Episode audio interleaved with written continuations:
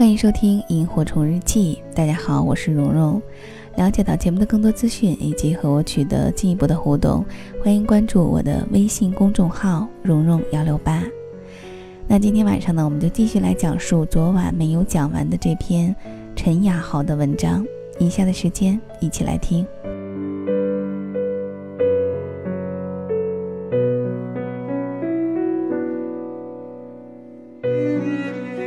大学毕业前的春节，我和两个好哥们儿一起去看望另外一个哥们儿小山的父亲。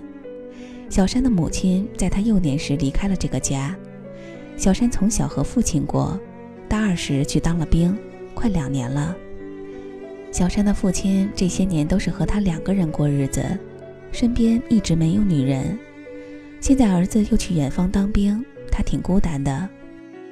我们去了之后才发现，他确实很孤单。一个年近五十的人，能跟我们三个二十出头的小伙子喝到天昏地暗。不知道有多久没人陪他说说话了。一下午的时间，我们喝了三瓶白酒和一箱啤酒。我们几个都知道，小山的父亲是那种典型的把自己对人生的不如意和未实现的理想，全部施加在孩子身上的人。可能是小山大了，可能是他老了。酒桌上，他从未提及任何一句对小山的期望和要求，只是一直在大舌头的讲着小山身体哪哪不好，该注意哪些方面，让我们记下来，在电话里提醒他。真的比当妈的还啰嗦细心。直到我们走的时候，他依然一手撑着下巴，一手在半空挥舞着，不知疲倦的。讲着那些说了一遍又一遍的语无伦次的话。他爹我没出息，为了以后他的出路好些，我只能让他去当兵。可我儿子有出息，他愿意吃苦头，他以后肯定比我有出息的多。不管他有没有出息，都是我的孩子。我就是想让他学会坚持，我就是担心他照顾不好自己的身体。他从小身子骨就弱。比你们都瘦两圈，矮半头的。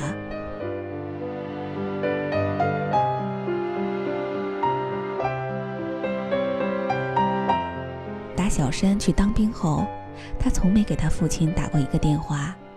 他恨他爸气走了他妈，他恨他爸从小就不像其他父亲一样照顾儿子，他恨他爸没有能力让他吃尽了苦头。去年国庆节的时候，小山给我打来电话。他告诉我，他爸竟然大老远来新疆看他了，可他连他爸的面儿都没见到。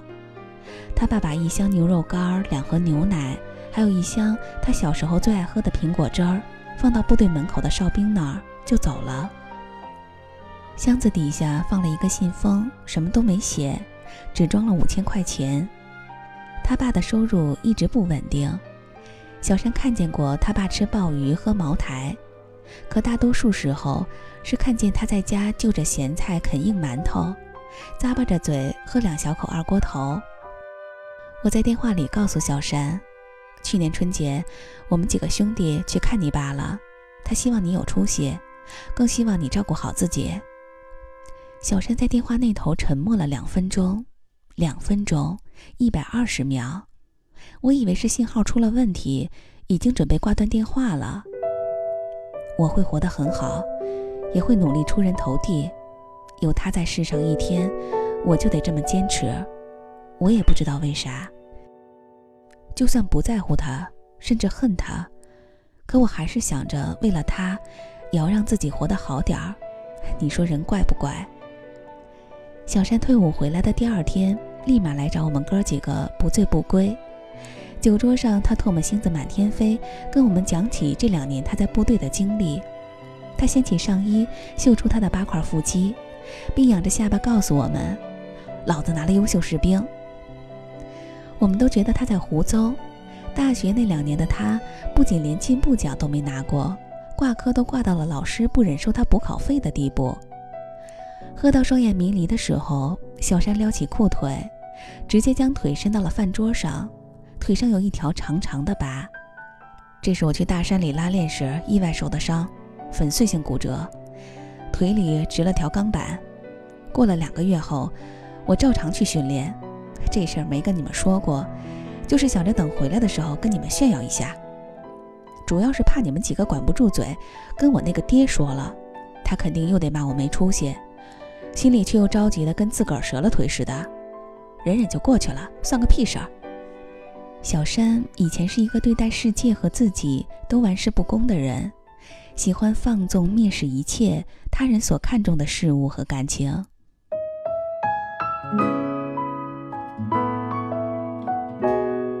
在二零一三年八月份，我和高中时的好友通了最后一次电话，后来他的电话就打不通了。那时他在加拿大，半夜给我打来岳阳电话，他在电话里说。姥姥没了。我知道，他从小是姥姥一个人抚养长大的，爸妈都是做外贸生意的，常年漂泊在外。他和他们的感情很淡。过去他和我聊天时，每次提到童年那些快乐、暖心和难忘的回忆时，他总是姥姥长姥姥短的。对这种感情概括起来说，就是在他童年到少年的回忆里，每一个爱字。都是姥姥一笔一画教他书写的。可他在电话里只告诉了我姥姥去世的消息，后面又聊了几句无关痛痒的话题，便挂断了电话。后来他就没了消息，像人间蒸发了一样。一直到第二年三月底，我和高中时的几个同学聚会，我在饭桌上想起了他，便向同学打听了下他的近况。正巧一个在场的学霸和他后来申请了加拿大同一个学校的研究生，两个人有过几次联系。大致的情况是他非常想继续读研，但申请研究生失败了，就差了一点儿。随后他一边兼职打工，一边继续努力申请研究生，日子过得很充实，人也比以前更靓丽了，好像没有遇到过任何挫折似的。那他爸妈呢？没给他出点主意或帮下他吗？我问那个同学。这个问题我也问过他。像他这种情况，按说就应该直接回国找工作了，没必要在那边耗下去。但他当时给我的回答是，他要坚持，靠自己努力，为了让姥姥放心。我不大理解他的想法，因为我跟他不熟，所以也没多问。是啊。旁人肯定不会理解他到底在坚持什么。我从老同学那儿要到了他的新微信号，加了他为好友。我俩都是白羊座，他的生日在四月初，我想正好能赶上祝他一句生日快乐，顺便也关心下他。大概过了两天，好友请求通过了，第二天是他的生日，可我只发了一句生日快乐。除此之外，没再说任何话。他回了一条：“谢谢你也是。”然后发了一个呲牙乐的表情。好友请求通过的时候，我看到他的微信签名上写了一句话：“要让姥姥放心，加油。”我觉得他很厉害，厉害到我觉得多余的关心和询问，只会唤起他不必要的愁绪。我们这样简单的互道祝福挺好的。她一个女孩，孤身一人在国外颠沛求学，无依无靠，失去了至亲，现实又打破了她当下最渴望实现的理想。我想她会有很多个辗转反侧的夜晚吧，也会有一个人走到街边无人的角落里偷偷哭泣的时候吧。这些情景一定发生过。却好像从未存在过一样。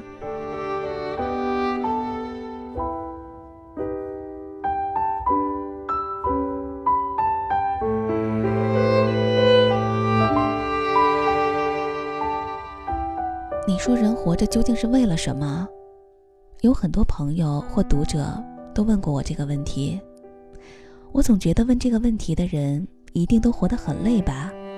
无忧无虑的人从不会有这样的疑问。可又有谁会真的能无忧无虑呢？为什么人会觉得活得累？为什么会有那么多人要活得这么累？为什么不能肆意放纵？为什么不能挥霍时间、游戏人生？为什么不能跌倒了就不再爬起来，一直躺着，再也不用跌倒？